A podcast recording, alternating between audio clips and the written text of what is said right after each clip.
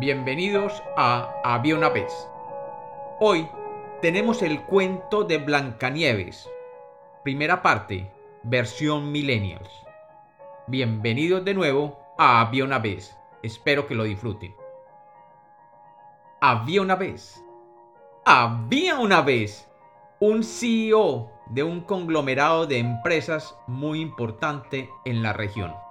El C E O, un hombre amable pero muy ocupado, había estado casado con una dama de alta sociedad, pero desafortunadamente ella había muerto dejando una hija en común.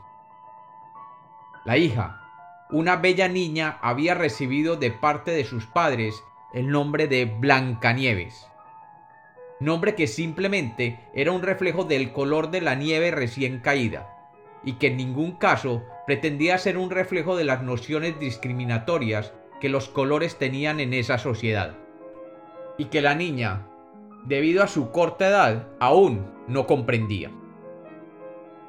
Su padre pronto se vio envuelto en una relación sentimental con una cuchibarbi, que vio en el viejo millonario una manera fácil de subir de estrato económico que le justificara las eternas horas en el gimnasio y los costosos tratamientos de botox mensuales. El padre de Blancanieves, ocupado por los viajes internacionales que debía realizar por su cargo como C E O, dejó a la niña bajo la supervisión de su compañera sentimental. Y esta, obsesionada por mantener la belleza que anteriormente tenía cuando era joven, se dedicaba a sesiones diarias de masajes, cremas, humectantes, etcétera.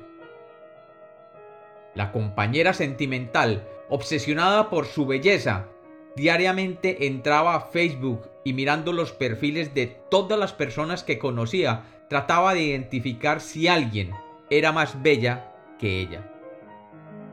Y para esto tenía un asesor de imagen con el que diariamente tenía una reunión por Zoom para evaluar nuevas estrategias de preservación de la belleza, y al que siempre, al terminar la sesión, le preguntaba: amiguito, amiguito, en el Zoom, dime, de todas tus seguidoras de Instagram, ¿quién es la más bella? Y el asesor de imagen todos los días le respondía que ella era la más bella. Acto seguido, se cerraba la sesión de Zoom y feliz se iba para el gimnasio. Sin embargo, el tiempo pasó y algún día la compañera sentimental del C E O, el padre de Blancanieves, le preguntó así: amiguito, amiguito en el Zoom, dime de todas tus seguidoras en Instagram, ¿quién es la más bella?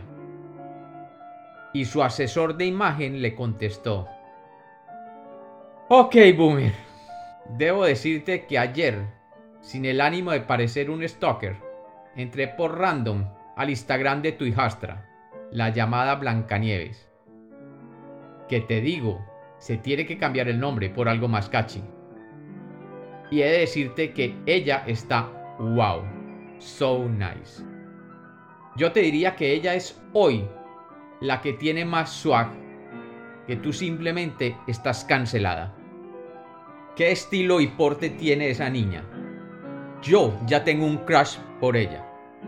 Tengo el feeling de que ella puede convertirse en una gran influencer. La compañera sentimental se sintió out con los comentarios de su amigo y le dijo: "Meh, realmente me cambiaste el mood". E inmediatamente cerró la sesión de Zoom y se marchó furiosa para su clase de HIIT yoga. Durante sus meditaciones en el yoga, la compañera sentimental pensó en una solución. En la dark web había conocido a alguien que se especializaba en cancelar personas si se le pagaba con bitcoins. Lo contactó y le pidió que hiciera desaparecer a su hijastra, la bella Blancanieves. El especialista rápidamente comenzó a hackear cada uno de los perfiles de la bella joven y comenzó a cerrar cada una de las cuentas de Blancanieves en las redes sociales.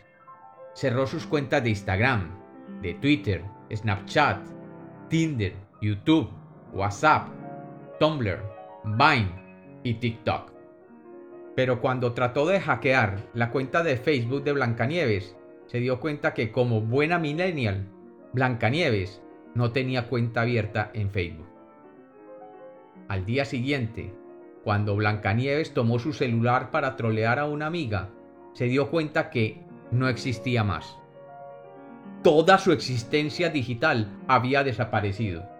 Ya no tenía seguidores, no tenía amigos, no tenía haters, nadie la estaba troleando y peor aún, no podía ver ningún meme del día.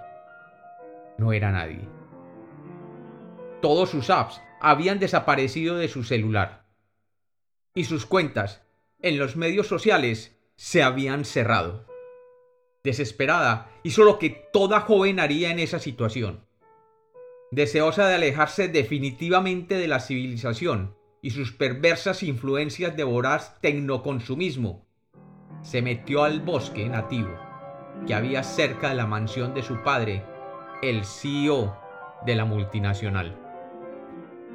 La compañera sentimental despertó al siguiente día y cuando fue a buscar a Blancanieves, ésta se había ido.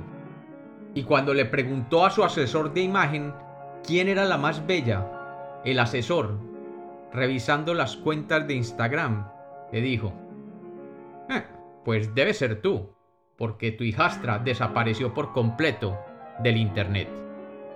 Alguien la canceló. Y la cuchibarbi sonrió mientras salía para su clase diaria de pilates. Blancanieves, furiosa de sentir que su futuro como influencer había desaparecido de la noche a la mañana, caminó y caminó, bosque adentro, hasta que llegó a una cabaña construida con material biodegradable, con un diseño simple pero armonioso con la naturaleza de los alrededores, ya que, aunque utilizaba madera de árboles del bosque nativo, no agredía la vista gracias a su diseño básicamente orgánico. Al acercarse a la cabaña, observó que ésta tenía una puerta más bien pequeña. Pero después de inclinarse para entrar, vio un pequeño salón con siete sillas pequeñas y siete televisores pegados a la pared y siete controles remotos. Luego, vio una mesa con siete platos pequeños, todos sucios, con comida aún en los platos. Y vio siete camas todavía desarregladas. Y pensó: ¡qué niños tan desordenados los que viven aquí! Y se dedicó a arreglar las camas y los platos y la cocina y después simplemente se acostó entre las siete camas a descansar. Horas después sintió que la miraban y abrió los ojos y vio siete hombres de barba que la miraban desde baja altura.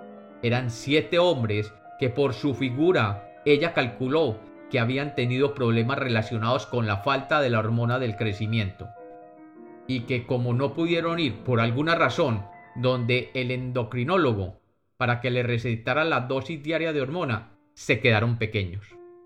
En fin, los hombres eran básicamente cortos de estatura. En otras épocas los llamaban simplemente enanos. Y hasta aquí la primera parte de Blancanieves y los siete cortos de estatura. Y como los cuentos nacieron para ser contados, este es otro cuento millennials de Avionaves.